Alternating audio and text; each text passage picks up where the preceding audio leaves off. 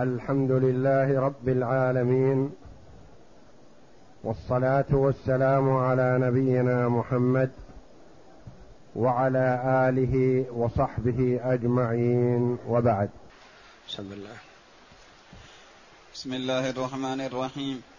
قال المؤلف رحمه الله تعالى فصل وإن وكله في الشراء نسيئة فاشترى نقدا لم يلزم الموكل. لأنه لم يؤذن له فيه.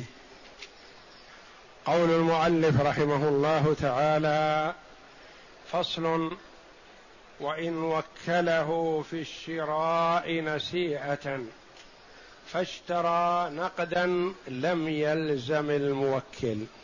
هذا فيما إذا خالف الوكيل ما حدد له الموكل. لأنه لا يلزم الموكل إلا ما ذكره وحدده للوكيل. فإذا خالف الوكيل ما ذكر له الموكل فإنه لا يلزم الموكل بل يكون لازما للوكيل. ربحه له وخسارته عليه. فمثلا وإن وكله في الشراء نسيئة فاشترى نقدا لم يلزم الموكل. قال له مثلا اشتر لي شاة أو ناقة أو أرض أو بيت مؤجلة بثمن مؤجل أو بثمن مقسط شهريا. فذهب الوكيل واشترى العين التي حدد له موكله لكن اشتراها نقد. وقال اشتريتها لك نقدا فانقد الثمن. اشتريتها بألف بمائة ألف بخمسمائة نقدا. فقال لا يا أخي ما قلت لك اشتر نقد لأن ما عندي نقد الآن. ولا أحب المماطلة لأن النبي صلى الله عليه وسلم قال مطل الغني ظلم يحل عرضه وعقوبته. وأنا في سعة ولله الحمد وعندي رزق لكن الآن الدراهم ليست بحاضرة. فما أحب أن أشتري وأقول لصاحب السلعة ائتني غدا ائتني بعد غد. حتى أجمع الدراهم. لا يا أخي. أريد أن يكون الثمن مؤجل حتى أجمع القيمة بعد حلول الأجل بشهر.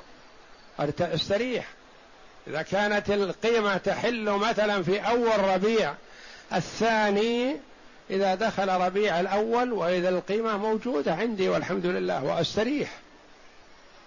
فأنا إذا ذكرت أن الرجل سيحضر لي غدا في الصباح أو يأتيني في المسجد أو في مكان ما يقول سلم وأنا ما أعرف أن عندي شيء ما مصيري ما أتحمل. لا يا أخي ما تلزمني. قال لا أنا اشتريتها لك. فلمن تكون؟ تلزم الوكيل لأنه خالف. والوكيل وكيل عن صاحبه. يشتري حسب ما ذكر له. لم تلزم الموكل. ومن تلزم؟ البيع تم. ولم يذكر أنه اشتراها لفلان. حتى نقول موقوفة على رضا فلان. اشتراها وسكت. فتلزم الوكيل. فاشترى نقدا لم يلزم الموكل. لأن الموكل يستحي أن يردد. صاحب السلعة ولم يرضى بالشراء نقدا وإن كان يعلم أن الشراء نقد أرخص لأنه إذا اشترى نقد تكون بمئة وإذا كان مؤجل ربما تكون بمئة وعشرين. ولكن يقول أنا أتحمل العشرين ولا أماطل صاحبي. لأنه لم يؤذن له فيه. ما أذن له بشراء النقد. وإنما أذن له بشراء بثمن مؤجل. نعم. وإن, وكل وإن وكله في الشراء بنقد فاشترى بنسيئة أكثر من ثمن النقد لم يجز لذلك. وإن وكله في الشراء بنقد فاشترى بنسيئة أكثر من ثمن النقد لم يجز لذلك لذلك السبب الذي مضى. قال له اشتر لي ناقة في حدود ثلاثة آلاف. والثلاثة الآلاف عندي. إذا اشتريت سلمتك إياها أو سلمتها صاحب الناقة مثلا. فذهب الرجل الوكيل ووجد الناقة التي يريد صاحبها صاحبه وجدها موجودة في السوق فاشتراها. قال بكم؟ قال بائعها مثلا نقدا بمئتين وثمانين ومؤجل بثلاثمائة وعشرين. فذهب واشتراها مؤجل بثلاثمائة وعشرين. قال الأجل ينفع صاحبي ينتفع به يشتغل بدراهم هذه وربما تكون أضعاف بالأجل هذا. فاشترى نسيئة بثمن أكثر من ثمن النقد. النسيئة هو المؤجل. فهل يصح؟ يلزم؟ لا. ما يلزم الموكل لأن الموكل قال اشتر لي نقد والدراهم عندي الآن. فاشترى له نسيئة بثمن أكثر. فلا يلزم لأنه زاد في القيمة لغير مصلحة موكله لأن موكله دراهمه عنده موجودة. وإن كان بمثل ثمن النقد وكان فيه ضرر مثل أن يستضر بحفظ ثمنه فكذلك. وإن كان بثمن بمثل ثمن النقد. وكان فيه ضرر مثل أن يستضر بحفظ ثمنه فكذلك. اشترى الناقة المذكورة بثمن النقد مؤجل بدون زيادة. وصاحبه قال له اشتر لي نقد اشتر لي بثمن منقود الثمن عندي. فذهب وجد المعروض بالبيع بثمن مؤجل بنفس الثمن المنقود سوا سوا. فاجتهد الوكيل وقال أشتري بمؤجل. ويستفيد صاحبي من دراهمه الآن. فنقول لا يخلو هذا فيه نظر. ما نقول لا يصح ولا نقول يصح. إن كان الموكل يستضر بحفظ الدراهم فلا يصح لأنه كلفه بحفظ دراهمه وهو يحب أن يستريح يسلمها ويستريح. وإن كان لا ضرر بحفظ الدراهم وجرت العادة أن الدراهم محفوظة في مكان ما ولا تحتاج إلى مجهود من صاحبها فيصح. إيضاح ذلك أكثر. وجد ما وكل في شرائه بثمن مؤجل نفس الثمن الحال. والثمن الحال موجود عند الموكل. لكنه مهتم له اهتمام بالغ لأنه مثابة مئة ألف. ومئة ألف واضعها في بيته. ولا يستطيع أن يبعد عن بيته أكثر من نصف ساعة يصلي ويرجع لأنه يخاف على الدراهم هذه. يشغلة باله يحب أن يشتري بها ويستريح. فجاءه صاحبه وقال اشتريت لك أرضا بمائة ألف. قال خيرا فعلت. خذها يا أخي سلم. قال لا مؤجلة لمدة سنة. قال يا أخي أنا متعب منها الآن. ما أستطيع أغادر البيت إلا للصلاة وأعود. فالدراهم هذه أخذت فكري وأتعبتني. أحب أن أستريح منها. قال لا أنا اشتريت لمدة سنة. قال وببتل سنة ما أستمر بحراسة هذه الدراهم؟ لا يا أخي ما أريد هذه البيعة كلها. فهل تلزم الموكل في هذه الحال؟ لا لأن عليه ضرر لأنه يحب أن ينقذها يستريح. أرض ما عليها إذا اشتراها لكن دراهم في المكان ما يطمئن عليها. فإذا كان عليه ضرر بحفظ الدراهم فلا تلزمه الأرض هذه ولا لأنه سيستمر في حراسة هذه الدراهم لمدة سنة. صورة أخرى دراهمه في مؤسسة إسلامية لا تتعامل بالربا وإلا فلا يجوز للمرء أن يودع دراهمه في البنوك الربوية يتعاملون فيها بالربا حتى لو لم يتعامل معهم هو لكنهم هم يستعينون بها على الباطل. هم يستفيدون من دراهمه بالربا يرابون بها. فلا يجوز له أن يودعها في مؤسسة ربوية يتعاملون بها بالربا لكنه مودعها في مؤسسة إسلامية تحفظ له دراهمه.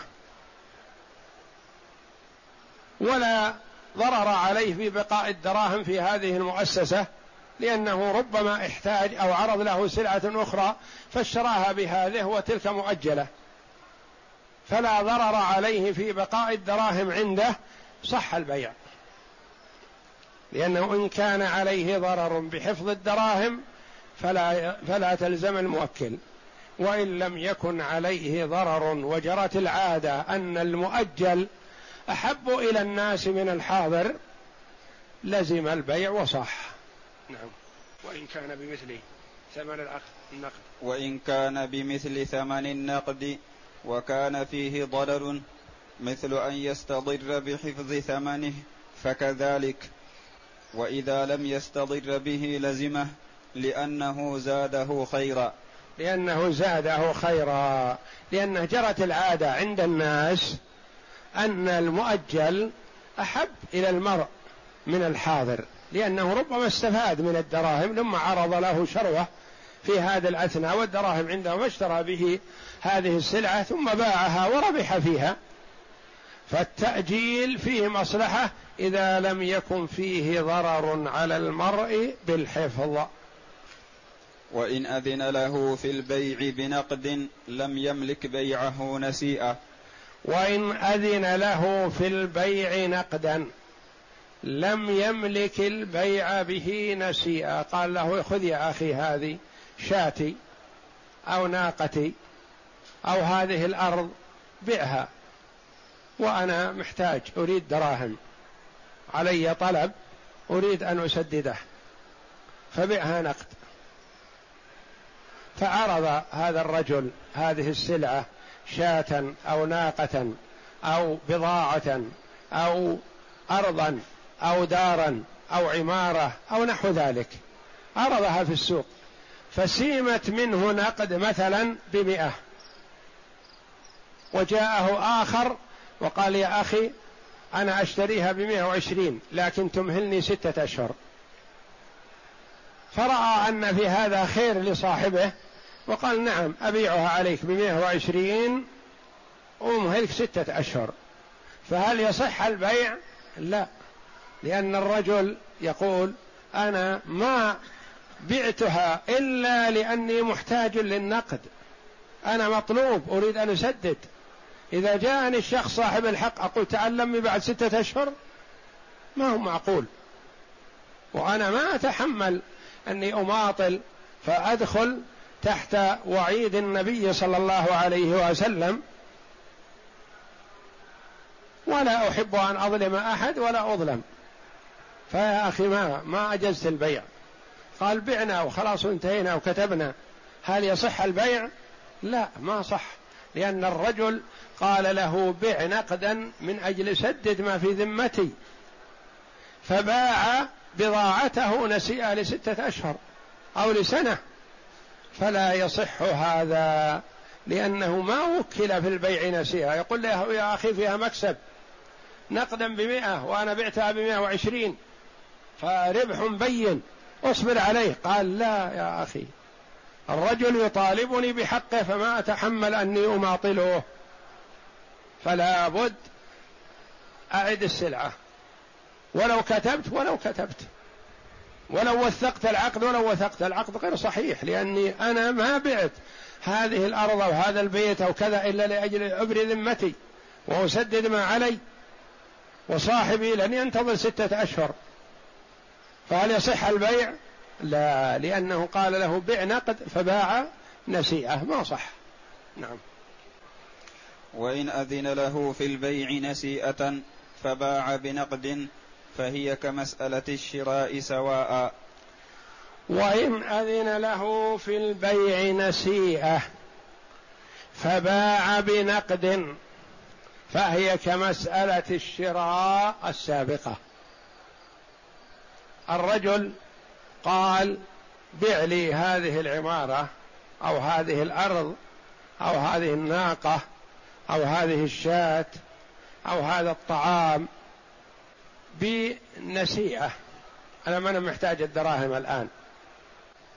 فباعها بنفس الثمن نقد لأن معروف إذا بيعت هذه نسيئة فهي بمئة وعشرين.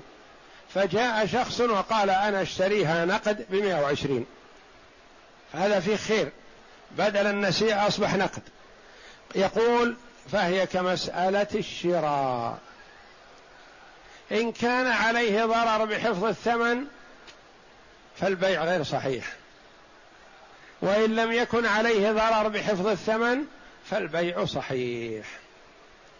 فمثلا الرجل قال بع لي هذه الأرض إلى أجل دخول شهر رمضان المبارك.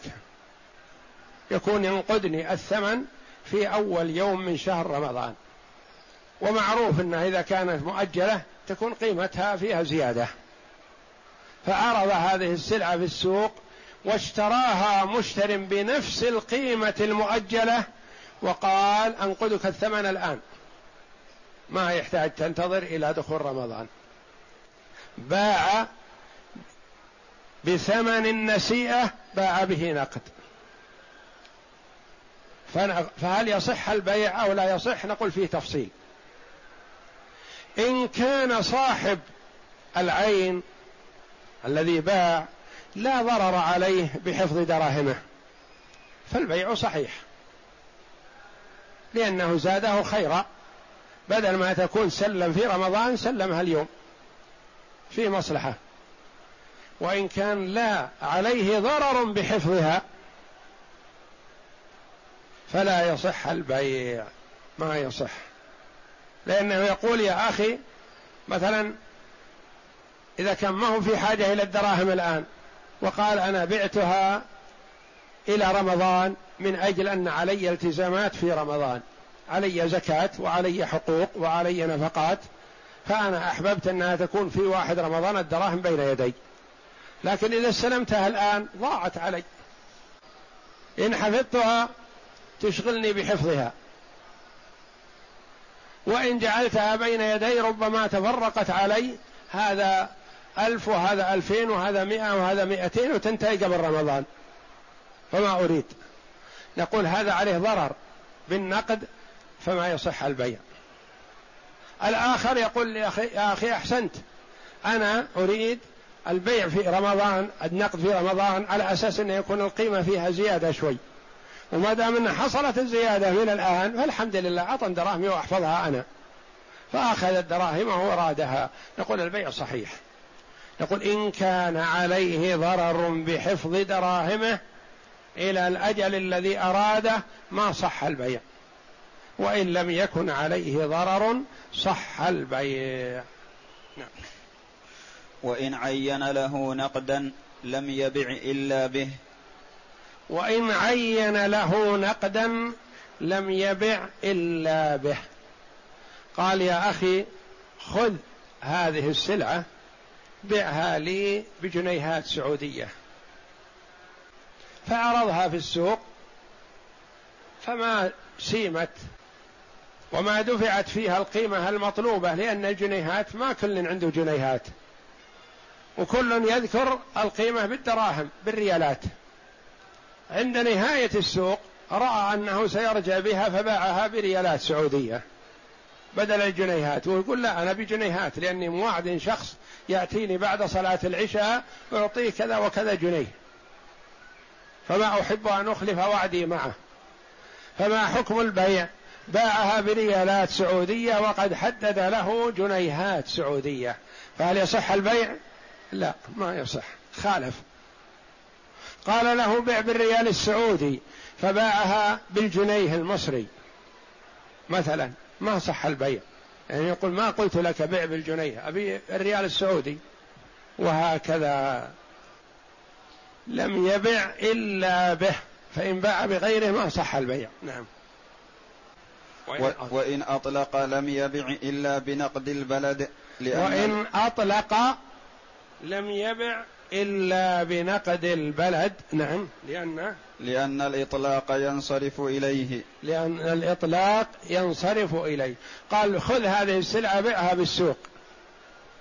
فذهب وباعها بدينار. كويتي أو درهم الإمارات مثلا والرجل ما قال له بيعها بكذا ولا بكذا وإنما قال خذ هذه السلعة بيعها في السوق. فما حكم البيع؟ ما يصح. لأنه أعطاه وأطلق. ما قال بع بكذا ولا بكذا لكن معروف. هو في السعودية البيع والشراء بالريال السعودي. فلا يجوز له أن يبيع بغير نقد البلد. إذا قال له بع هذه جاءه في الليل وقال بعتها بالجنيه المصري بعتها بالدينار الكويتي بعتها بدرهم الإمارات. مثلا ما صح البيع لأنه ما باع بنقد البلد. فما يصح أن يبيع إلا بنقد البلد أو النقد الذي عينه. نعم. فإن كان فيه نقدان باع بأغلبهما. فإن كان فيه نقدان مثل فيه ريال سعودي وفيه جنيه سعودي. أحد يبيع بهذا وأحد يبيع بهذا. ما يجوز للوكيل أن يبيع إلا بنقد المشهور. ما هو النقد المشهور؟ الريال السعودي. لو قال خذ هذه السلعة وبيعها مثلا في السوق. فعرضها في السوق فجاء من شراها بمئة جنيه سعودي. مثلا. نقول ما صح. لأن النقد المشهور في البلد الذي يتعامل به الناس غالبا هو الريال وهو الذي تعرف فيه القيم. الجنيه زيادة ونقص. فما يصح ان يبيع إلا بأغلبهما يعني أكثرهما رواجا بيع وشراء. نعم. وإن قدر له اجلا لم تجز الزيادة عليه لأنه لم يرض بها. وإن قدر له اجلا قال خذ هذه السلعة وبعها بثمن مؤجل إلى واحد رمضان بحيث أنه يسلمني القيمة في اليوم الأول من رمضان. الرجل عرضها في السوق مثلا وقال على أساس أنها مؤجلة إلى واحد رمضان. فسيمت منه مثلا إلى واحد رمضان مئة ريال. وجاءه آخر قال يا أخي أنا أشتريها إلى انسلاخ ذي الحجة. زيادة هذه الأشهر رمضان شوال ذي القعدة وذي الحجة أربعة أشهر. وأخذها منك بمائة وعشرين بدل مائة ريال. فهل يصح؟ لا. لأن له غرض في تحديد الأجل. فمثلا له عليه التزامات في واحد رمضان ما يصلح أن تؤخر إلى واحد محرم. فإن حدد له أجلا لم يجز له أن يزيد عليه. إذا قال بعها بأجل ثلاثة أشهر بأجل خمسة أشهر أربعة أشهر ما جاز له أن يبيع بأكثر من هذا الأجل. لأن صاحب السلعة أدرى بحاله فهو حدد الأجل من أجل مصلحته. نعم. وإن أطلق الأجل جاز وحمل على العرف في مثله لأن وإن أطلق الأجل قال بعها بأجل. أنا لست بحاجة إلى الدراهم الآن. ويمكن إذا بعتها بأجل تكون القيمة أكثر القيمة أكثر. فبعها بأجل. فذهب الرجل وباعها. فلا يخلو. إن كان هذا الأجل الذي باع به معتاد عند الناس أجل ستة أشهر أجل سنة فلا بأس. لكن الرجل باعها بأجل سنتين. قال لا يا أخي ما السنتين واجد. أربعة وعشرين شهر. ما أستفيد من حقي. أنا قلت لك بأجل قصدي كالمعتاد عند الناس. أجل ستة أشهر أجل ثمانية أشهر. نهاية المعتاد عند الناس سنة. أما تبيعه بأجل سنتين لا. لم يبع إلا بالأجل الذي اعتاد الناس البيع به عرفا. نعم.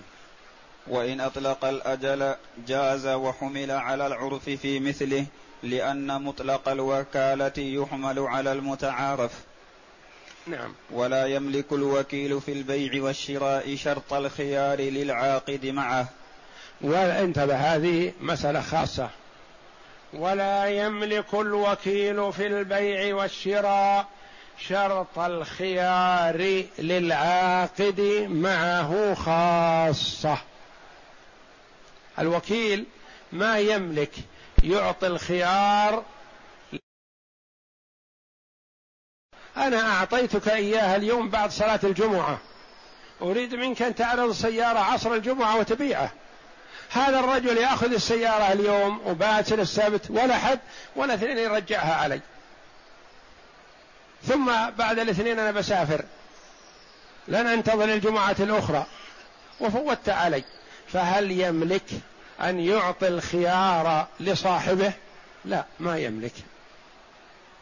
لو أعطى الخيار لنفسه نعم له ذلك. أو أعطى الخيار لموكله له ذلك لأن هذا مصلحة لهما.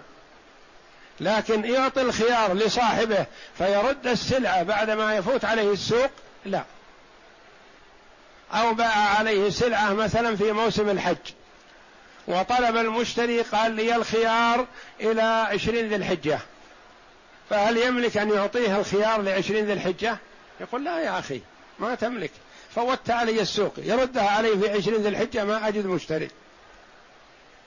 فلا يملك الوكيل أن يعطي الخيار لصاحبه إلا بإذن من موكله. نعم ولا يملك. ولا يملك الوكيل في البيع والشراء شرط الخيار للعاقد معه لأنه لا حظ للموكل فيه. ما للموكل مصلحة في هذا الخيار. نعم. وله شرط الخيار لنفسه ولموكله لأنه لأنه احتياط له. له أن يشرط الخيار لنفسه نعم. قال أنا أبيع عليك لكن لي الخيار يومين. أو أبيع عليك لكن على شرط إني أرجع لموكلي. أمهلني خمس ساعات أرجع لموكلي. إن أجاز البيع وإلا فلا بيع بيننا. صح لأن هذا فيه مصلحة. للموكل بخلاف شرط الخيار لصاحبه الذي اشترى منه فهذا يكون قد يكون سببا في رد السلعة وتفويت السوق عليه. والله أعلم وصلى الله وسلم وبارك على عبده ورسول نبينا محمد وعلى آله وصحبه أجمعين.